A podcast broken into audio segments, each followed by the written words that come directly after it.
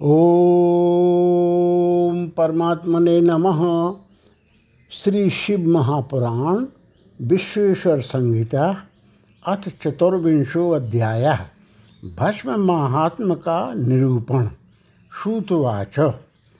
दुविधम भस्म संप्रोक्तम सर्वमंगलदम परम तत्प्रकारमहं वक्षे सावधानतया शुणु।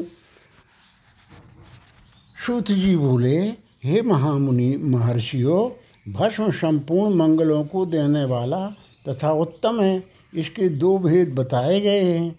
मैं उन दो, उन भेदों का वर्णन करता हूँ।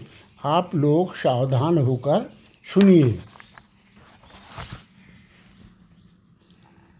एक को महाभस्म जानना चाहिए और दूसरे को स्वल्प भस्म। महाभस्म के भी अनेक भेद हैं। वह है तीन प्रकार का कहा गया है। स्रौत स्मार्त और लौकिक। स्वल्प भस्म के भी बहुत से भेदों का वर्णन किया गया है।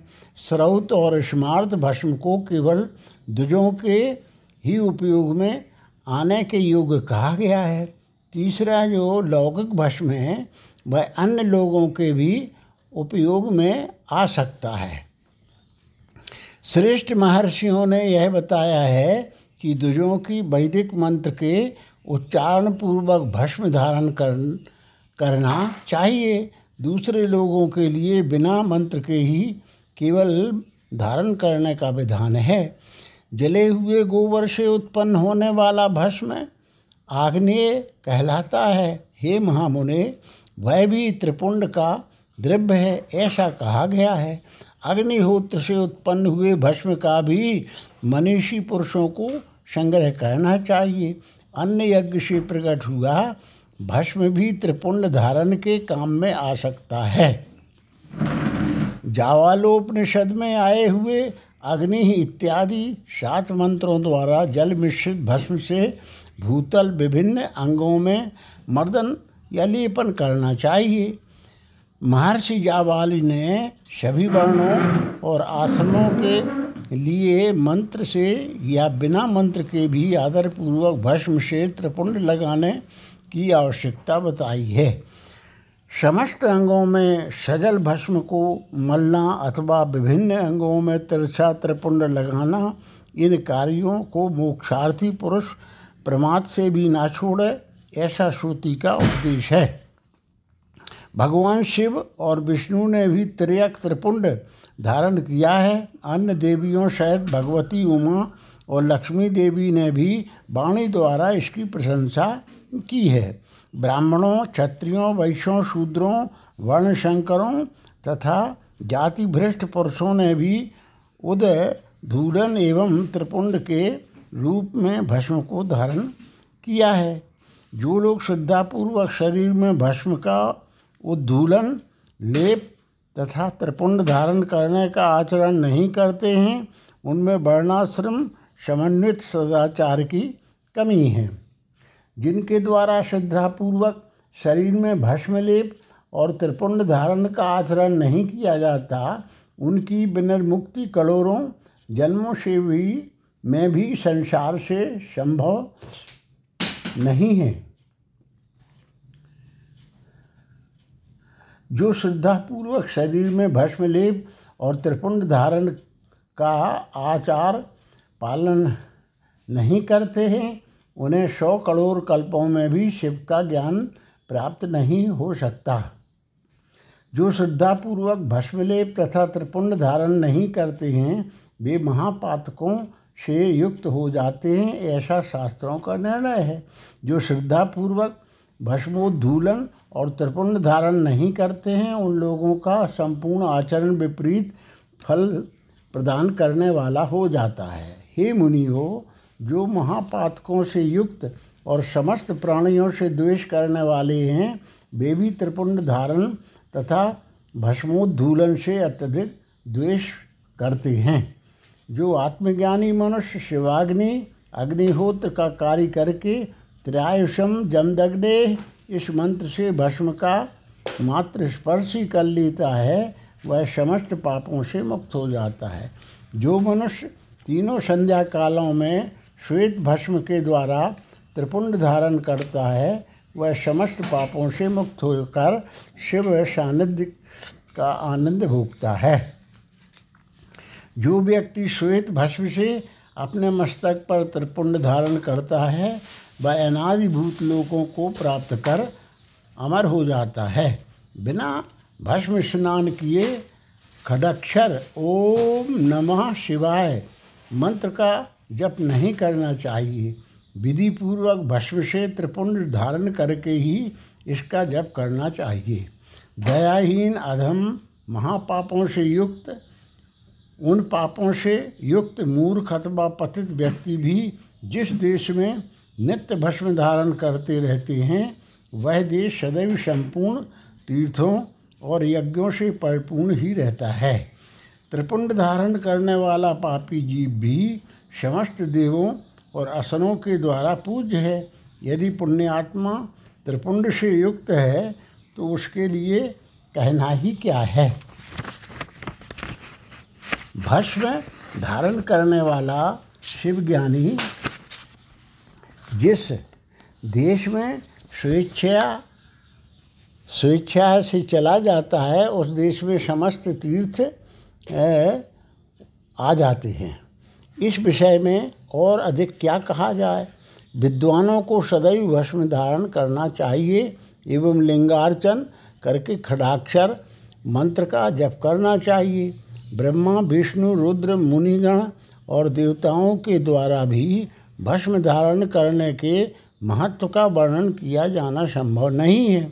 जिसने अपने वर्ण तथा आश्रम धर्म से संबंधित आचार तथा क्रियाएँ लुप्त कर दी हैं।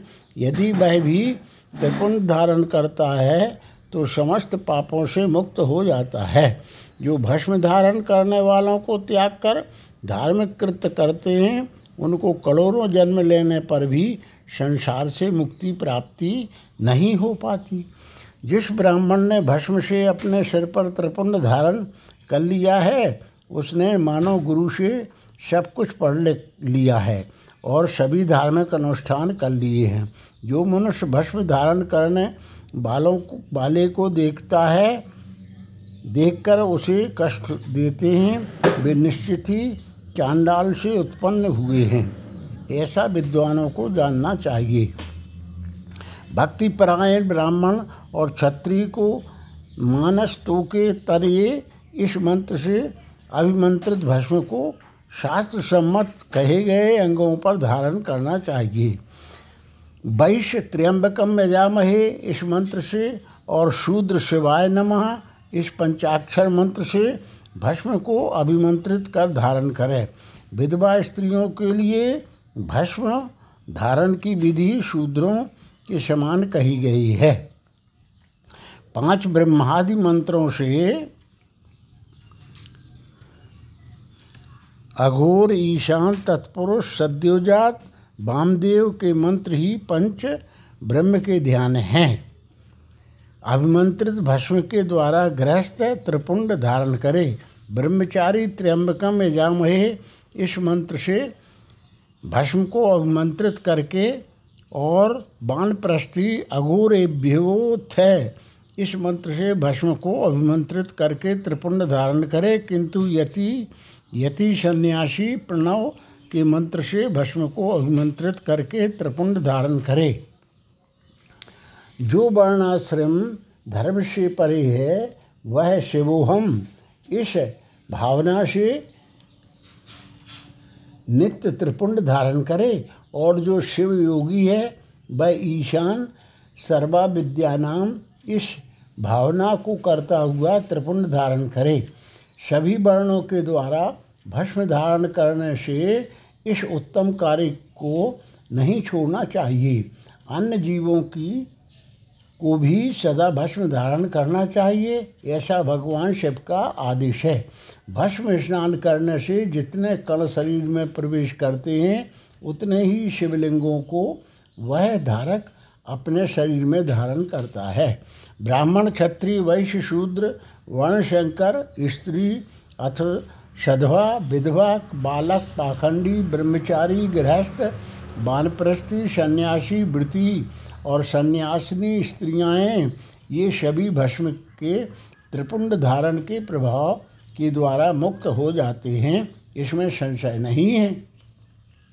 जैसे ज्ञानवश या ज्ञानवश धारण की गई, अग्नि सबको समान रूप से जलाती है, वैसे ही ज्ञान या अज्ञानवश धारण किया गया भस्म भी समान रूप से सभी मनुष्यों को पवित्र करता है। भस्म तथा रुद्राक्ष धारण के बिना जल अथवा अन्न को अंश मात्र भी नहीं खाना चाहिए। गृहस्थ वानप्रस्थ सन्यासी और वर्णशंकर जाति का व्यक्ति यदि भस्म एवं रुद्राक्ष को धारण किए बिना भोजन करता है तो वह मात्र पाप ही खाता है और नरक की ओर प्रस्थान करता है। ऐसे समय में उक्त वर्ण धर्मों का वह व्यक्ति गायत्री मंत्र के जप से तथा यति सन्यासी मुख्य प्रणव मंत्र के जब से प्रायश्चित करके मुक्ति प्राप्त कर सकता है, जो त्रिपुंड की निंदा करते हैं, वे साक्षात शिव की ही निंदा करते हैं और जो त्रिपुंड को धारण करते हैं, वे साक्षात उन्हीं शिव को धारण करते हैं। भस्म रहित, भाल को धिक्कार है, शिवालय, शिव मंदिर रहत, ग्राम को धिक्कार है शिवार्चन से रहित जन्म को धिक्कार है और शिव ज्ञान रहित विद्या को धिक्कार है। जो लोग, तीनों लोकों के आधार स्वरूप महेश्वर भगवान शिव की निंदा करते हैं और त्रिपुंड धारण करने वाले की निंदा करते हैं, उनको तो देखने से ही पाप लगता है। वे वर्णशंकर शुगर, असुर, खर गधा, श्वान, कुत्ता कोष्टु शियार तथा कीड़े, मकूड़े के समान ही उत्पन्न होते हैं और उन नरकगामी व्यक्तियों का यह जन्म मात्र पाप करने के लिए ही होता है। भगवान शिव की तथा त्रिपुंड धारण करने वाले उनके भक्तों की जो निंदा करते हैं, उन्हें रात में देखने पर चंद्रमा के दर्शन से और दिन में देखने पर सूर्य के दर्शन से शुद्धि प्राप्त होती है। मात्र इतना ही नहीं, स्वप्न में भी उन्हें देखने से पाप लगता है। अतः स्वप्न में जो उन्हें देखे, उसको अपनी शुद्धि के लिए श्रुति में कहे गए रुद्र सूक्त का आदरपूर्वक पाठ करना चाहिए। तभी उससे छुटकारा मिल सकता है। उनसे बात करने से नरक होता है। उस नरक से मुक्ति प्राप्त करना असंभव है। जो भस्म त्रिपुंड आदि धारण करने वाले पुरुष को निंदा, की निंदा करते हैं, वे निश्चित ही मूर्ख हैं। हे मुरे, तांत्रिक ऊर्ध्व त्रिपुंड धारण करने वाले तथा तपाए हुए वक्र आदि चिन्हों को धारण करने वाले इस शिव यज्ञ के अधिकारी नहीं हैं। वे इस यज्ञ से बहिष्कृत हैं।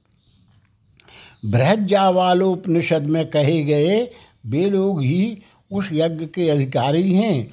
प्रयत्नपूर्वक उन्हें शिव यज्ञ के कार्य में सम्मिलित करना चाहिए। उन्हें भस्म लगाना चाहिए। विभूति का चंदन से या चंदन में विभूति का मिश्रण कर बनाए गए मिश्रित भस्म से मस्तक पर त्रिपुंड धारण करना चाहिए। कुछ भी हो मस्तक पर विभूति धारण करना आवश्यक है।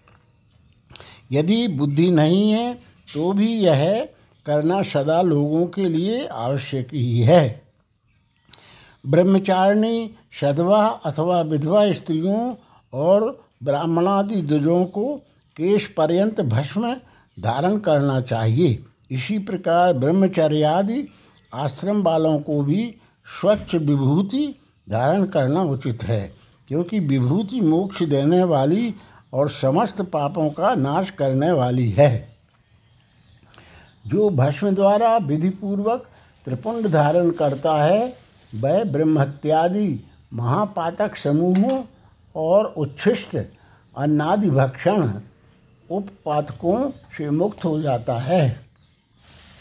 ब्रह्मचारी, गृहस्थ बानप्रस्थी और सन्यासी, ये चारों आश्रम ब्राह्मण, क्षत्रिय, वैश्य, शूद्र तथा अन्य वर्ण शंकर, ये चारों वर्ण और उपवर्ण के लोग पतित अथवा नीच मनुष्य भी विधिपूर्वक शरीर पर भस्म, उद्धूलन और त्रिपुंड धारण करके शुद्ध हो जाते हैं, क्योंकि सम्यक रूप से धारण की गई भस्म से तत्काल ही पाप राशि से मुक्ति प्राप्त हो जाती है। भस्म धारण करने वाला व्यक्ति विशेष रूप से स्त्री हत्या गोहत्या वीर हत्या और अश्व हत्या आदि पापों से मुक्त हो जाता है। इसमें संशय नहीं है।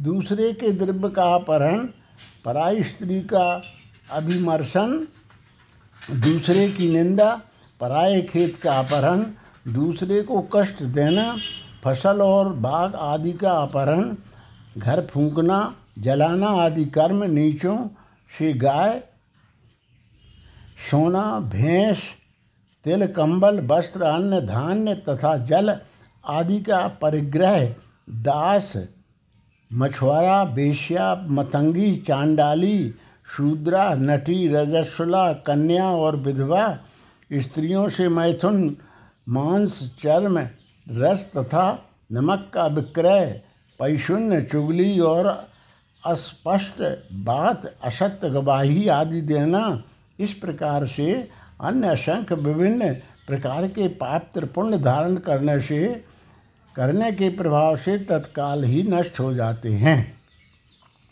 भगवान शिव के द्रव्य का अपहरण और जहाँ कहीं शिष्य शिव की निंदा करने वाला तथा शिव के भक्तों की निंदा करने वाला व्यक्ति प्रायश्चित करने पर भी शुद्ध नहीं होता, जिसने शरीर पर रुद्राक्ष और मस्तक पर त्रिपुंड धारण किया है।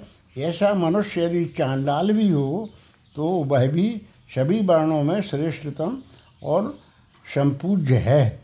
जो मस्तक पर त्रिपुंड धारण करता है, वह संसार में जितने भी तीर्थ हैं और गंगा आदि जितनी नदियाँ हैं, उन सब में स्नान किए हुए के समान पुण्य फल प्राप्त करने वाला होता है।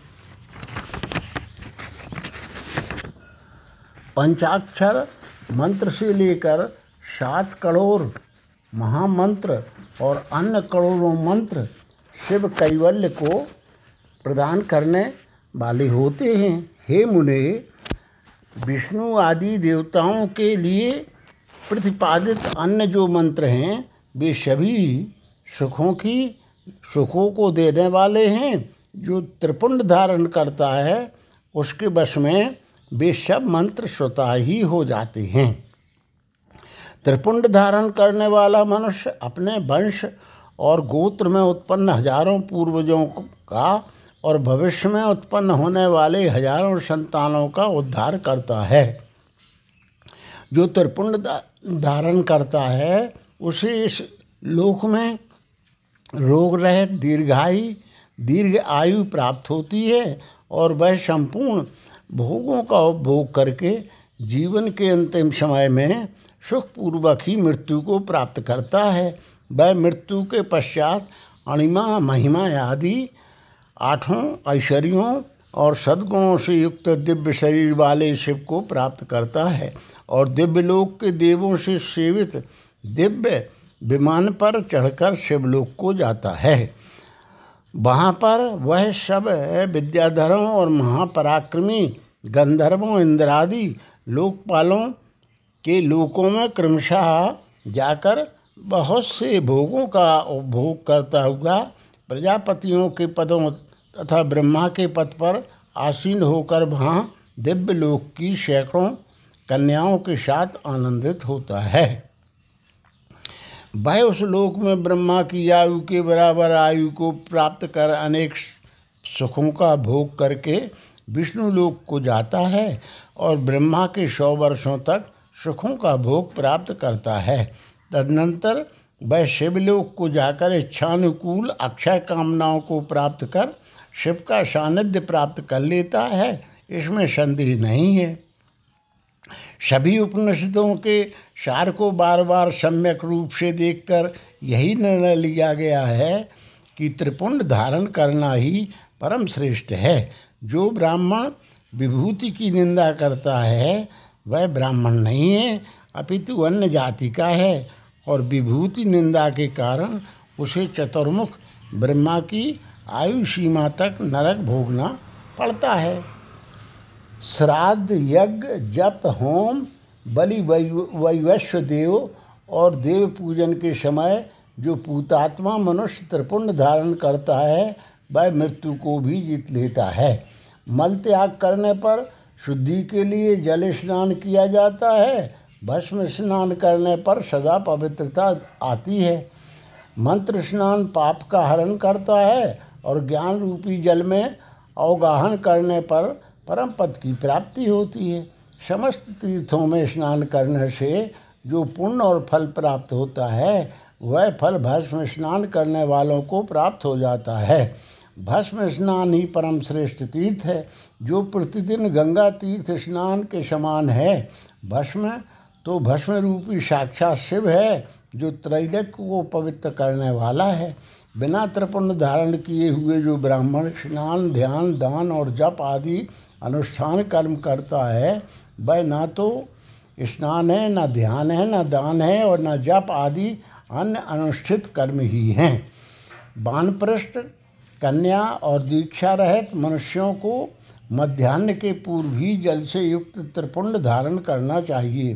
किंतु मध्यान्ह के पश्चात जल रहित भस्म से त्रिपुंड धारण करना उचित है। इस प्रकार श्रद्धापूर्वक, दृढ़ निश्चय वाला जो व्यक्ति नित्य त्रिपुंड धारण करता है, उसे ही शिव भक्त जानना चाहिए। उसी को भुक्ति तथा मुक्ति भी प्राप्त होती है। जिसके अंग पर प्रचुर पुण्य देने वाला एक भी रुद्राक्ष नहीं है और वह त्रिपुंड से भी रहित है, उसका जन्म लेना व्यर्थ है। इसके पश्चात भस्म धारण तथा त्रिपुंड की महिमा एवं विधि बताकर सूत जी ने फिर कहा हे महर्षियों, इस प्रकार मैंने संक्षेप से त्रिपुंड का महात्म बतलाया है। यह समस्त प्राणियों के लिए गोपनीय रहस्य है, अतः आपको भी इसे गुप्त ही रखना चाहिए। मुनिवरों, ललाट आदि सभी निर्दिष्ट स्थानों में जो भस्म से तीन तिरछी रेखाएँ बनाई जाती हैं, उन्हीं को विद्वान ने त्रिपुंड कहा है।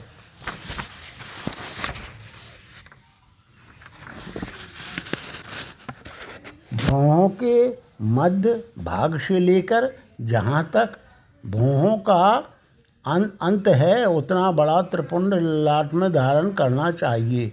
मध्यमा और अनामिका अंगुलियों से दो रेखाएँ करके बीच में अंगुष्ठ मात्र प्रतिलोम भाव से की गई रेखा त्रिपुंड कहलाती है अथवा बीच की तीन अंगुलियों से भस्म लेकर यत्नपूर्वक भक्ति भाव से ललाट में त्रिपुंड धारण करें, त्रिपुंड अत्यंत उत्तम तथा भोग और मोक्ष देने वाला है। त्रिपुंड की तीनों रेखाओं में से प्रत्येक के नौ नौ देवता हैं जो सभी अंगों में स्थित हैं। मैं उनका परिचय देता हूँ। सावधान होकर सुनो। हे मुनिवरो, प्रणव का प्रथम अक्षर आकार गार्यपत, अग्नि, पृथ्वी, धर्म, रजोगुण, ऋग्वेद, क्रियाशक्ति प्रातः तथा महादेव, ये त्रिपुंड की प्रथम रेखा के नौ देवता हैं। यह बात शिव दीक्षा परायण पुरुषों को अच्छी तरह से समझ लेनी चाहिए। हे मुनि श्रेष्ठो प्रणव का दूसरा अक्षर ओकार, दक्षिणाग्नि, आकाश, सत्वगुण, यजुर्वेद, मध्य मध्यंदिन शवन इच्छा शक्ति अंतरात्मा तथा महेश्वर, ये दूसरी रेखा के नौ देवता हैं। ऐसा शिव दीक्षित लोगों को जानना चाहिए।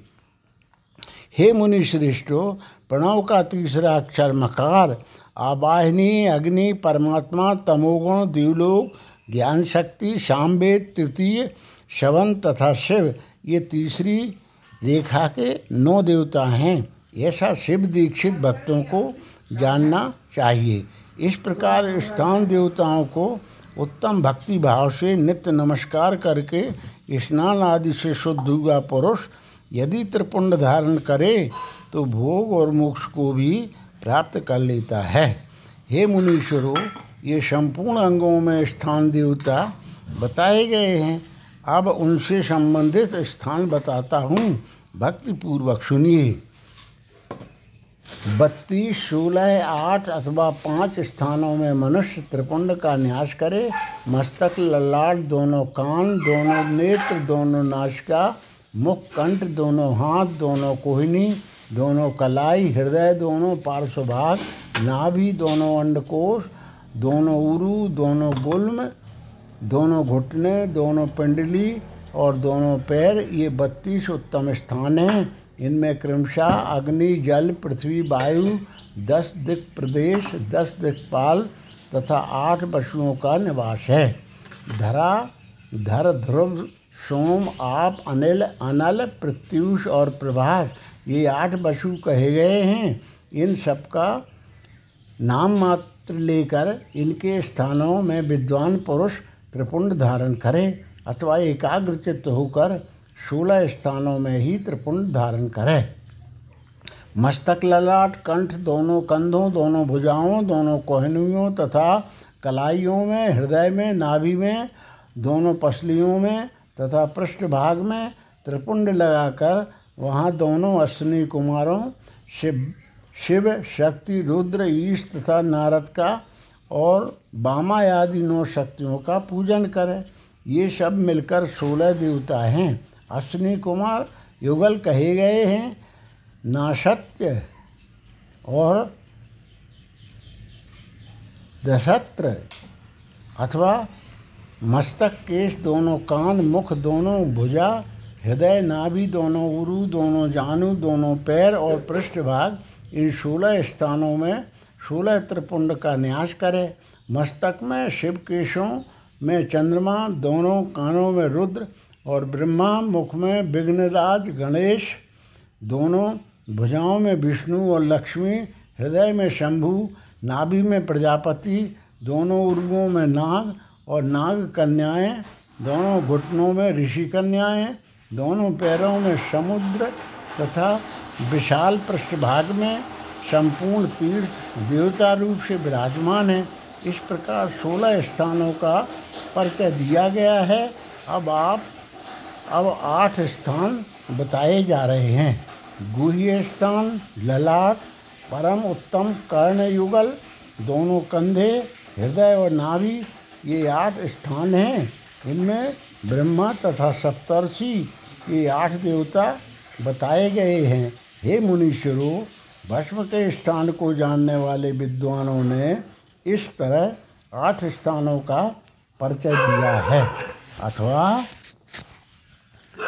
मस्तक, दोनों भुजाएँ, हृदय और नाभि, इन पाँच स्थानों को भस्म वेदता पुरुषों ने भस्म धारण के योग्य बताया है। यथा संभव देश काल आदि की अपेक्षा रखते हुए उद्धूलन भस्म को अभिमंत्रित करना और जल में मिलाना आदि कार्य करे। यदि उद्धूलन में भी असमर्थ हो तो त्रिपुंड आदि लगाए। त्रिनेत्रधारी तीनों गुणों के आधार तथा तीनों देवताओं के जनक भगवान शिव का स्मरण करते हुए नमः शिवाय कहकर लगाट में त्रिपुंड लगाए। ईशाभ्याम नमः, ऐसा कहकर दोनों पार्श्व भागों में त्रिपुंड धारण करे। बीजाभ्याम नमः यह बोलकर दोनों प्रकोष्ठों में भस्म लगाए पितृभ्याम नमा कहकर नीचे के अंगों में उमेशाभ्याम नमा कहकर ऊपर के अंगों में, तथा भीमाय नमा कहकर पीठ में और सिर के पिछले भाग में त्रिपुंड लगाना चाहिए। इति श्री शिव महापुराणे प्रथमायाम विश्वेश्वर संगीतायाम भस्म धारण वर्णन नाम चतुर्विंशो अध्याय।